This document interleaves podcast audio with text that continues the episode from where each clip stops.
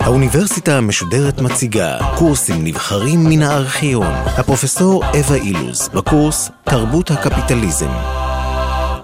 בהרצאת סיכום הזאת אני רוצה להשאיר אתכם עם איזושהי סקירה פנורמית של קפיטליזם הפוסט-מודרני או קפיטליזם המאוחר, מה שלא תרצו לקרוא לו. אה, ובהרצאה הזאת אני רוצה אה, קודם כל לתאר את זה באופן מהיר, ואחר כך, ואני ארצה לשאול איזה סוג של חברה, עם איזה סוג של חברה קפיטליזם משאיר אותנו, איזה סוג של קשיים, של דילמות לחברה קפיטליזם מעורר. כדי להגיד את זה בצורה מאוד פשוטה ומהירה, אחד המאפיינים המרכזיים של קפיטליזם אה, המאוחר הוא שתרבות הפכה להיות חלק מאוד גדול של כלכלה, ושכלכלה הפכה להיות אה, תרבותית, אם אפשר לומר. אה, ואלה שתי תמות שדיברתי עליהן קודם, עם אסכולת פרנקפורט ועם הסקירה ההיסטורית אה, על הופעתה של הפרסומת. זאת אומרת שתרבות הפכה להיות חלק מאוד גדול של היצירה, סך הכל היצירה הכלכלית, וזו תופעה שאסכולת פרנקפורט ראתה אותו כהסימן שקפיטליזם חודר לתחומים של היצירה האינטלקטואלית, ולמעשה מאיימת ומחסלת את העצמאות של תרבות לעומת הספירה הכלכלית. והחלק השני, שכלכלה הפכה להיות תרבות או תרבותית, זאת אומרת שהסחורות עצמם הפכו להיות בעלי ערכים. ואם במודל המרקסיסטי שדיברתי עליו, הסחורה היא סחורה בכך שהיא מספקת איזשהו צורך, בקפיטליזם באופן אולי הכי מובהק ממה שהיה בהיסטוריה, על אורך, על אורך ההיסטוריה, לסחורה יש משמעות, אפשר לומר רק סימבולית או רגשית, יש לה משמעות ביכולת שלה לספק לנו סטטוס חברתי, ביכולת שלה לספק לנו משמעויות רגשיות כמו אה, יופי או צעירות. אה, אבל זה, מה שזה אומר זה שהעולם הסחורות שבו אנחנו חיים הוא עולם קודם כל של דימויים. הוא לא עולם של סחורות עצמם, אלא עולם של דימויים. והכפילות הזאת היא אחד המאפיינים המרכזיים של קפיטליזם בעידן המאוחר. מאפיין אחר של קפיטליזם המאוחר הוא שקפיטליזם המאוחר מתאפיין בפיזור וריכוז. פיזור במובן הזה שהטכנולוגיות, למשל הטכנולוגיות תרבות החדשות, או כבר לא כל כך חדשות, הולכות לכיוון של אה, דיפרנציאציה, פיז... אה, למשל, אה, טלוויזיה, אם הקולנוע היה, בית קולנוע היה מקום שבו כולם הגיעו והתאספו בו, טלוויזיה לעומת זאת, אה, אה, זה טכנולוגיה שהולכת לבתים של כל אחד. ובעתיד אה, הקרוב אפשר יהיה אפילו לעשות תוכנית שהן יהיו מותאמות לנו באופן אינדיבידואלי. כלומר, יש סימנים מאוד ברורים שהטלוויזיה הולכת לכיוון של אינדיבידואליזציה הולכת וגוברת של התרבות. יחד עם זאת, אה, כל מי שקורא את העיתונות גם יכול לראות שיש בכיוון, במישור הכלכלי, אה, אה, ריכוז מאוד גבוה של הצורה שבה הטכנולוגיות, ההון הכלכלי בתחום הזה, בתחום של אה, תרבות, יצירה תרבותית, יש ריכוז הולך וגובר של, ה, אה, של ההון הכלכלי. מאפיין אחר של קפיטליזם המאוחר זה הטשטוש בין אסתטיקה לבין סחורה, בין תרבות גבוהה ותרבות נמוכה. למעשה, מה שקוראים לו תרבות פוסט-מודרניסטית, זה לא משהו אחר, אלא רק החדירה המסיבית הזאת של סחורות לתוך עולם האומנות. וכשאנדי וורול צייר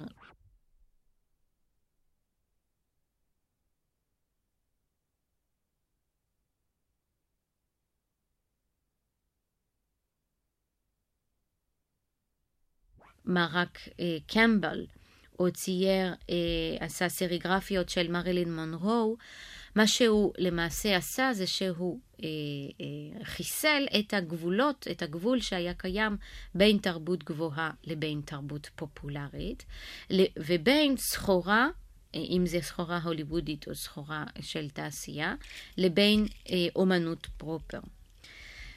אה, והטשטוש הזה בין אומנות לבין סחורה ובין או, אה, בין אומנות פופולרית, או סליחה, תרבות פופולרית לבין אומנות גבוהה, הטשטוש הזה הוא אחד התוצאות הכי אה, ברורות בתחום התרבות של קפיטליזם. דבר שגורם למשבר של רפרזנטציה, משבר בתחום האסתטיקה, משבר שמסתכם בשאלה של מה נחשב לאומנות? מהו התהליך שדרכו אה, יצירה אומנותית נחשבת לבאמת יצירה אומנותית? האם הכל עניין של רק החתימה? האם אומנות נקבעת על ידי מי שעושה אותה, על ידי התהליכים המוסדיים? האם זה רק זה שאני שם את התמונה של מרילין מונרו בתוך מוזיאון שהופך את זה, או את התמונה של מרק קמבל, אה, של, של קופסת מרק קמבל, האם זה מה שהופך את זה לאומנות, או האם אומנות אה, מתאפיינת בתוכן אינהרנטי שעושה שהיא, שהיא שונה מהסחורות היומיומיות שאנחנו אה, צורכים. אה, כלומר, קפיטליזם אה, גורם למשבר של רפרזנטציה, משבר של אומנות, ו... אה, המשבר של אומנות שעליו אה, התחלתי לדבר על זה, מתבטא גם בכך שבגלל שמאוד, שהגבול בין אומנות לסחורה הוא הפך להיות לכל כך לא ברור ומטושטש, אז האומנות נדרשת או נעזרת הרבה מאוד בשיח על אומנות. המבקרים הופכים להיות מאוד מרכזיים בתפקיד שלהם, באמירה שלהם שזה כן אומנות, ב, ביכולת שלהם לתת סנקציה ולגיטימציה למשהו שנראה לבן אדם הפשוט כלא לא אומנות, אבל הם המבקרים לוקחים על עצמם את הסמכות להגדיר משהו ככן אומנות. ולכן, בעולם שהוא אה, הרבה יותר, בעולם שהוא כולו ממוסחר וכולו סחורות, יש לנו בו זמנית אינפלציה מדהימה של שיח תיאורטי על אומנות.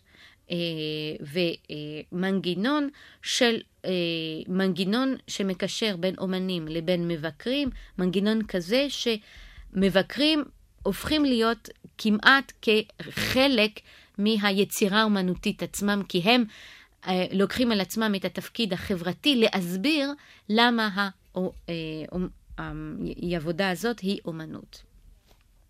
ולכן יש גם, אה, אה, אפשר לומר, יש, בכל מה שניסיתי לתאר עכשיו, יש משבר של רפרזנטציה בשדה התרבות. משבר של רפרזנטציה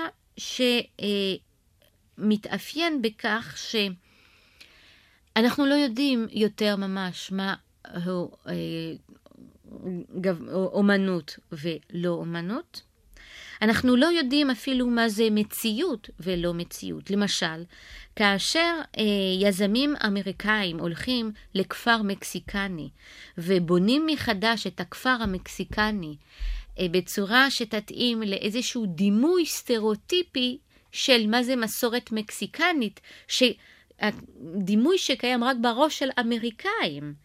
אה, בונים את הכפר הזה מחדש אה, ופותחים כל מיני בוטיקים של אומנות מקסיקאית כביכול מקומית.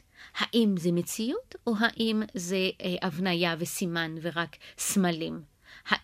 מה, מה בדיוק פה התוקף? מה התוקף המציאותי, אם אפשר לומר? מה, מה התוקף של הכפר הזה? האם זה רק דימוי או האם זה מציאות. אמ, וזה מה שגרם, זה מה שגרם לכמה הוגים אה, לומר שבעידן של קפיטליזם המאוחר, המציאות כבר איננה קיימת. אולי הם אמרו את זה בצורה קצת אה, בוטה וחריפה מדי, אבל העמדה שלהם הייתה שהמציאות איננה קיימת, שאנחנו מפוצצים בכל כך הרבה סימנים, אה, אה, סמלים, אה, ושהמציאות שלנו היא כל כך מדומה בגלל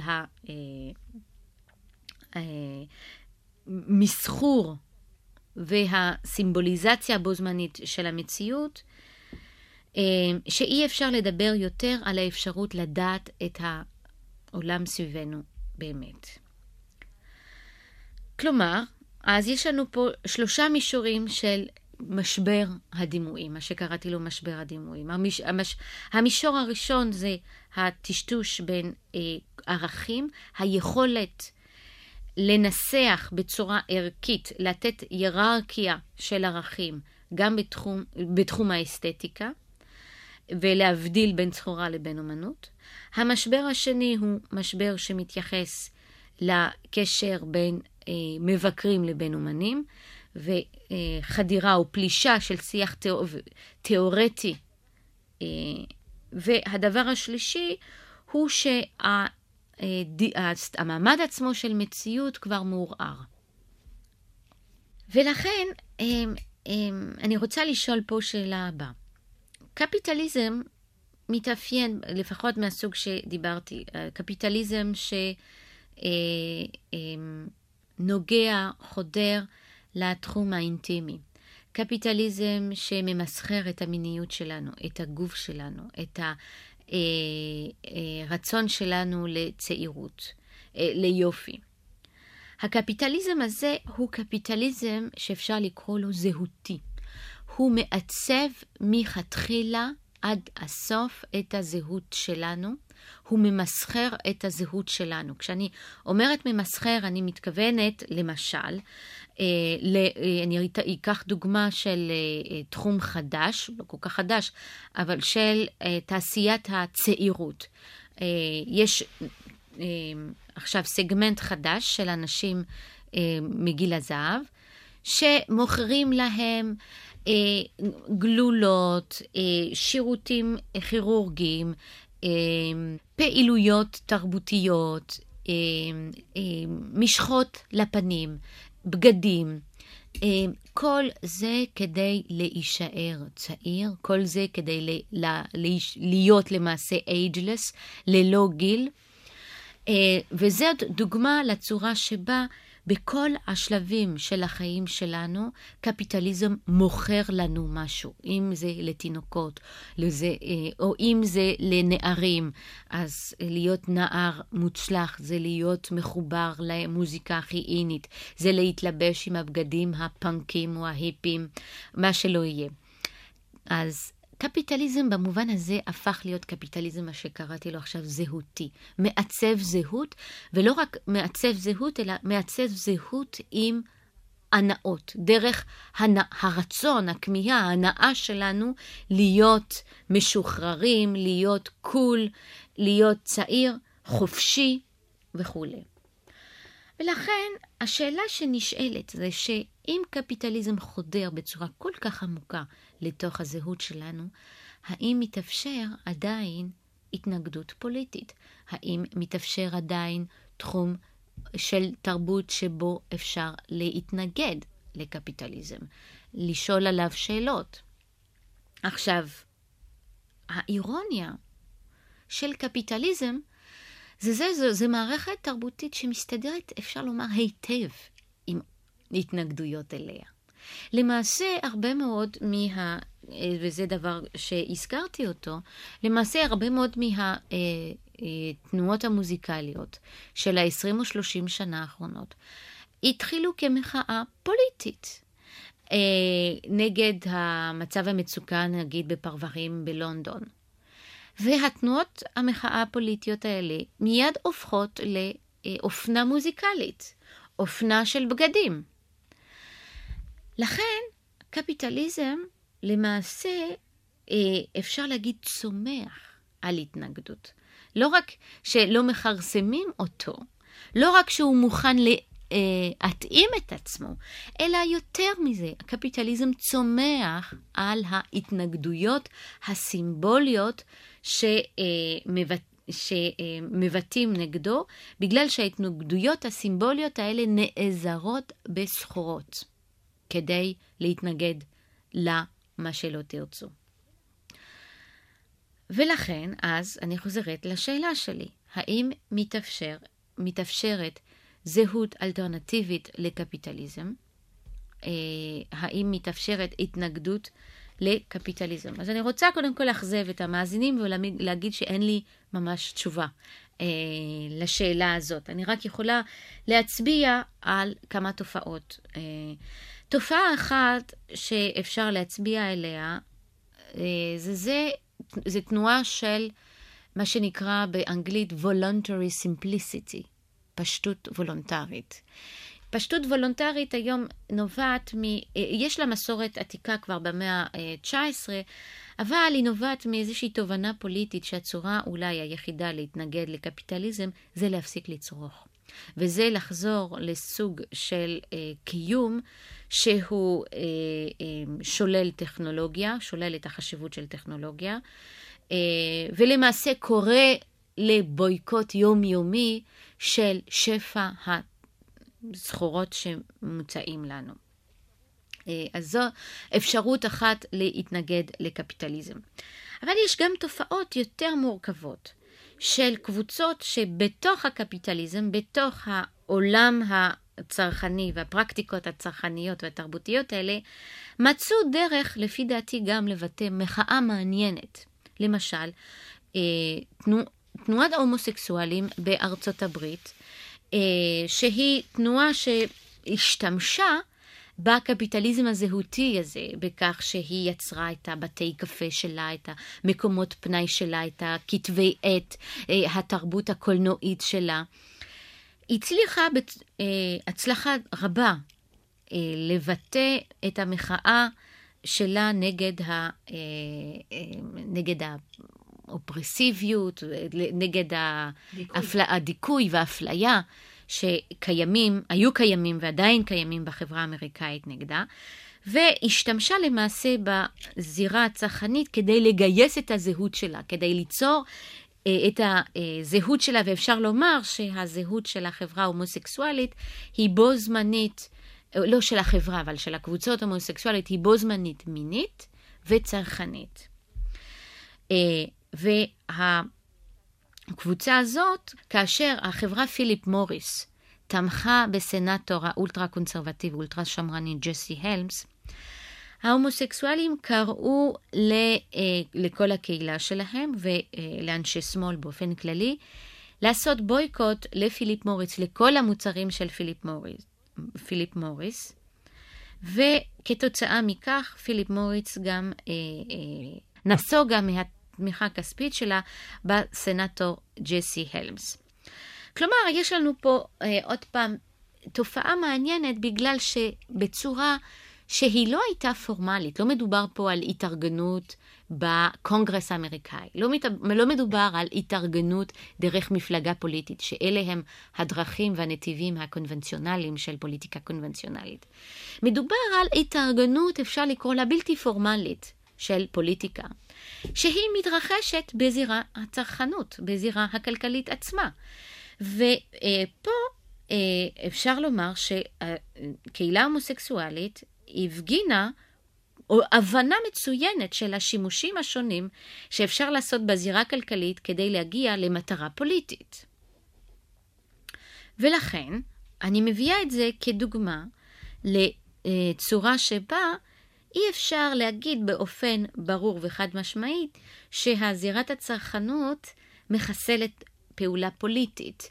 למעשה, במקרה של, כמו שניסיתי לטעון פה, בדוגמה של הקהילה ההומוסקסואלית, יש לנו בדיוק את ההפך. יש לנו קהילה שהתארגנה בצורה מאוד מרשימה דרך האפיקים של הקפיטליזם הצרכנית. כמו שאמרתי קודם, הקהילה ההומוסקסואלית התארגנה, הייתה שזורה זה עם זה עם האפיקי צרכנות מצד אחד, אבל מצד שני היא מצליחה להשתמש בדיוק בזירה הזאת אה, כדי גם לארגן את עצמה וגם כדי להתנגד לתמיכה כלכלית של אה, אה, דמויות פוליטיות מאוד שמרניות. וכיוון שלישי שאני מציע לכם גם אולי לחשוב עליו, זה זה שבתחום הפוליטיקה יש אולי תופעה חדשה של פוליטיקה שהיא לא מתרחשת יותר בזירה הקונבנציונלית של פוליטיקה. וזה נכון שלעומת התיאוריה הקלאסית של דמוקרטיה, אנחנו כבר לא אזרחים ממש. או לפחות אפשר להגיד שאנחנו, אם אנחנו אזרחים, אז אנחנו גם צרכנים. כלומר, צרכנות ואזרחות הפכו להיות שזורים זה בזה. ואין ספק שלתיאוריה הפוליטית הקלאסית מדובר פה על סכנה גדולה על דמוקרטיה ועל מושג האזרחות. בגלל שהתחום הפוליטיקה בתיאוריה הקלאסית חייב להישאר מנותק מהתחום הכלכלי. אה, כי התחום הכלכלי מאיים על העקרונות הבסיסיים של התחום הפוליטי ועל האפשרות להיות אזרח אה, מלא וטוב. ואין שום ספק שאם בארצות הברית או אם בארץ גם כן, שתי הזירות האלה הולכות ומטשטשות זה עם זה. אבל ייתכן גם, ואני מעלה את זה כשאלה, שבשיזור הזה בין אזרחות לצרכנות גם מדובר על ביטויים או טרנספורמציה של העולם או של המושגים הפוליטיים. אולי מדובר על בריחה מהפוליטיקה הקונבנציונלית ומעורבות יותר גדולה ב-New Social Movements, בתנועות חברתיות חדשות, שהמטרה שלהם היא לדאוג לחיי היום-יום, לדאוג לכך שהחיי היום-יום יהיו אה, טובים יותר. למשל, כמו בתנועה האקולוגית, כמו בתנועה של על הגנת הסביבה.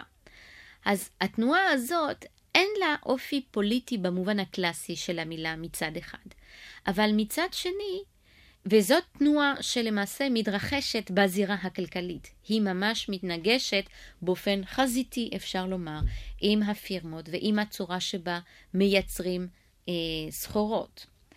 והמטרה של התנועה הזאת זה לשמור על עולם נקי, לשמור על פלנטה נקייה. והתנוע, ומה שמעניין אותי בתנועה הזאת, זה זה שאולי זה אחד התשובות למימדים הגלובליים הענקיים שהקפיטליזם לובש. כמו שנהוג לומר עכשיו, קפיטליזם הפך להיות גלובלי, וגם ההרס שלו הופך להיות גלובלי.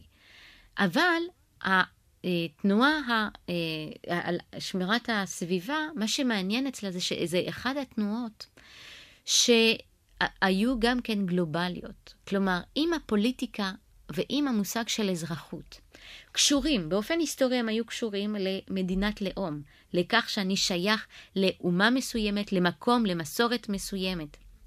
התנועה הזאת של הגנה על שמירת הסביבה היא תנועה שהיא באופייה גלובלי. ולארגונים האלה יש עכשיו, הארגונים של שמירת הסביבה, יש להם אופי גלובלי. וייתכן שמדובר פה על טרנספורמציה של המודעות הפוליטית שלנו.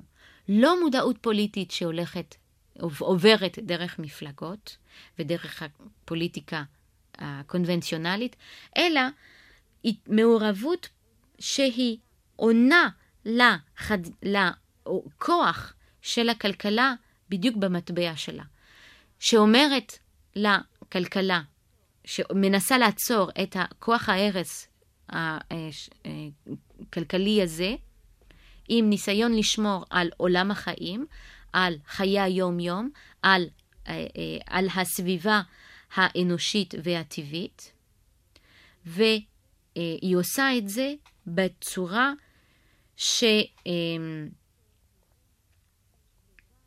שטובעת מודעות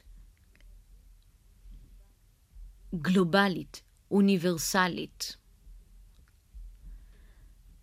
כלומר, כשאני חלק, כלומר, כשאני חלק מתנועה חברתית כזאת, אני קודם כל, אני חושבת שאנחנו חושבים על עצמנו קודם כל כחלק מהאנושות, ולא כחלק מאומה מסוימת. ולכן, ייתכן שבתשובות וההתנגדויות השונות שלנו לקפיטליזם, אנחנו באופן מוזר אולי מגיעים לשלב או למצב של מודעות או סולידריות בינלאומית שלא היינו יכולים לחלום עליה לפני 200 שנה.